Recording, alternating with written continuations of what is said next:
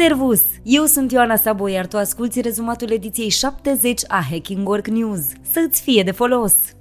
Muncim 8 ore? Jumătate lucrăm, jumătate mimăm.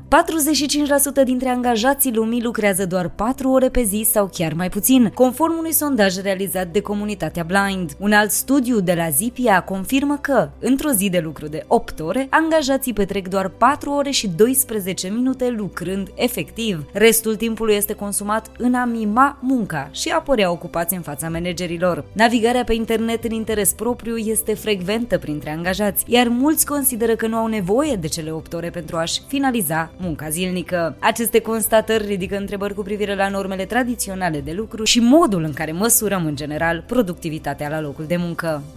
România se află printre țările cu cele mai multe ore lucrate anual, cu o medie de 1838 de ore. Doar grecii și maltezii lucrează mai mult în Europa, iar în lume suntem depășiți doar de Corea de Sud, Chile, Columbia, Mexic și Costa Rica. Totuși, volumul de ore lucrate nu mai este un indicator corect al performanței și a profitabilității. Țările dezvoltate nu muncesc mult, ci muncesc inteligent, iar dintre acestea Germania și Danemarca au cele mai puține ore lucrate anual. Flexibilitatea și echilibrul dintre viața profesională și cea personală au devenit priorități în gestionarea timpului de lucru.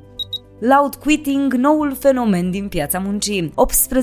18% dintre angajații de la nivel global renunță la locul de muncă într-un mod clar și răspicat, creând un fenomen numit loud quitting, un fel de geamăn malefic al lui quiet quitting, conform unui nou studiu realizat de Gallup. Acest comportament este considerat a fi efectul direct al distrugerii încrederii dintre angajat și angajator sau a plasării angajatului într-un rol total nepotrivit. De asemenea, studiul arată că 59% dintre angajați sunt quiet quitters, fiind psihologic deconectați de organizație. Implicarea scăzută a angajaților costă economia globală și reprezintă 9% din PIB-ul global. Managerii și liderii trebuie să poarte conversații semnificative și să implice angajații în luarea deciziilor pentru a contracara aceste tendințe.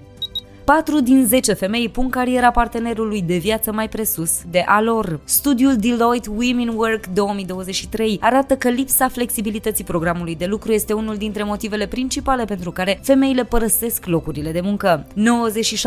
97% dintre femei cred că solicitarea unui program de lucru mai flexibil le-ar afecta șansele de avansare profesională, iar 95% dintre ele consideră că volumul lor de muncă nu va fi adaptat noului model de lucru. Aproape 4 din 10 femei pun cariera partenerului de viață mai presus de a lor, din cauza dependenței de salariul acestuia, care de cele mai multe ori este cel mai mare din casă. Flexibilitatea și egalitatea de gen în locurile de muncă devin astfel aspecte importante pentru a atrage și reține talentul feminin.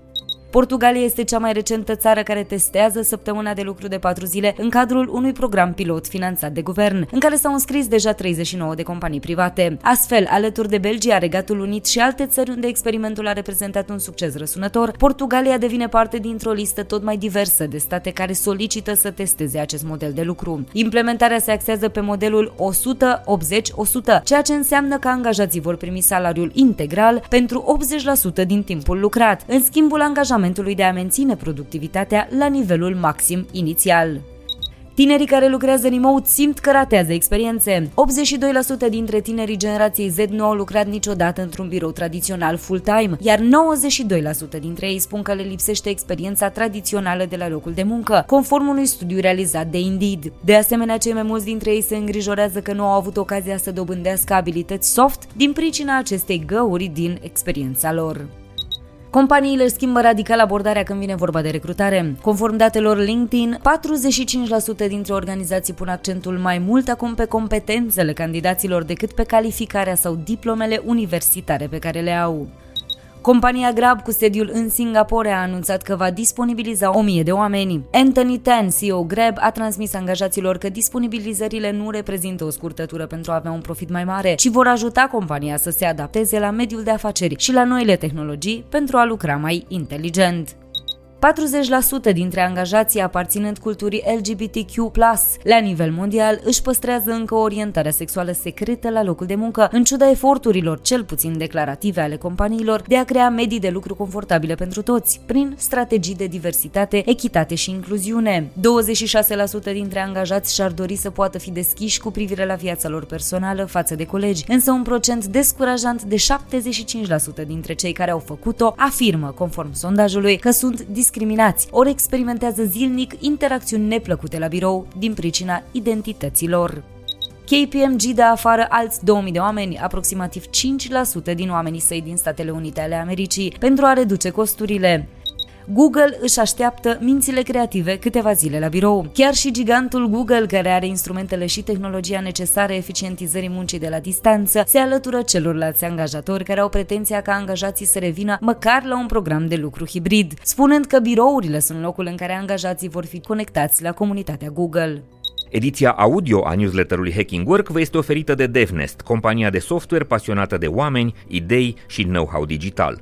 O comunitate profesională în care cresc curajos și în siguranță oameni, cariere și soluții tehnologice.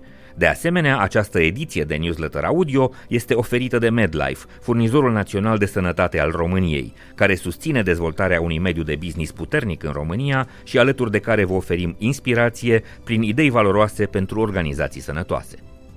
Mai mult de jumătate dintre bărbați folosesc inteligența artificială atât în viața personală cât și în cea profesională, în comparație cu doar o treime dintre femei, potrivit unui nou sondaj realizat de Flex Jobs, la care au participat peste 5.000 de respondenți. Angajații care folosesc sisteme bazate pe inteligența artificială la job sunt mult mai predispuși singurătății, asta ducând la un risc mai ridicat de a avea insomnii sau de a consuma alcool după muncă, potrivit cercetărilor Asociației Americane de Psihologie. Oamenii sunt animale sociale, iar munca izolată bazată pe sisteme AI poate avea efecte dăunătoare în viața angajaților, susține cercetătorul Pokman Tang. Brandurile mari au învățat ce înseamnă rezultate pe repede înainte. 55% dintre ele au confirmat că folosesc inteligența artificială pentru automatizarea sarcinilor care ocupă mult timp, conform unui studiu realizat de Binder asupra clienților săi. 54% utilizează inteligența artificială pentru generarea de conținut și optimizarea acestuia. Giganți precum Spotify, Canon și Puma sunt printre companiile analizate în studiu. Totuși, angajații care utilizează platformele AI în munca lor sunt în majoritate secretoși cu privire la acest subiect.